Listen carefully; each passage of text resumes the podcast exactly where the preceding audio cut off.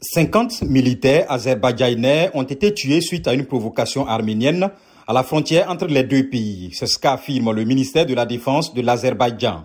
Pour sa part, le premier ministre arménien Nikol Pachinian fait état de 49 soldats arméniens tués. Les deux pays s'accusent mutuellement d'avoir lancé les hostilités.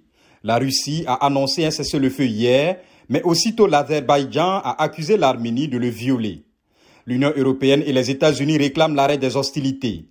Le secrétaire général de l'ONU, Antonio Guterres, appelle les deux pays à prendre des mesures immédiates pour désamorcer les tensions. L'Arménie et l'Azerbaïdjan, deux anciennes républiques soviétiques du Caucase, se sont affrontés lors de deux guerres au cours des trois dernières décennies, la dernière ayant eu lieu en 2020. Chacun veut contrôler le Nagorno-Karabakh, cette enclave majoritairement peuplée d'Arméniens, a fait sécession avec le soutien de l'Arménie.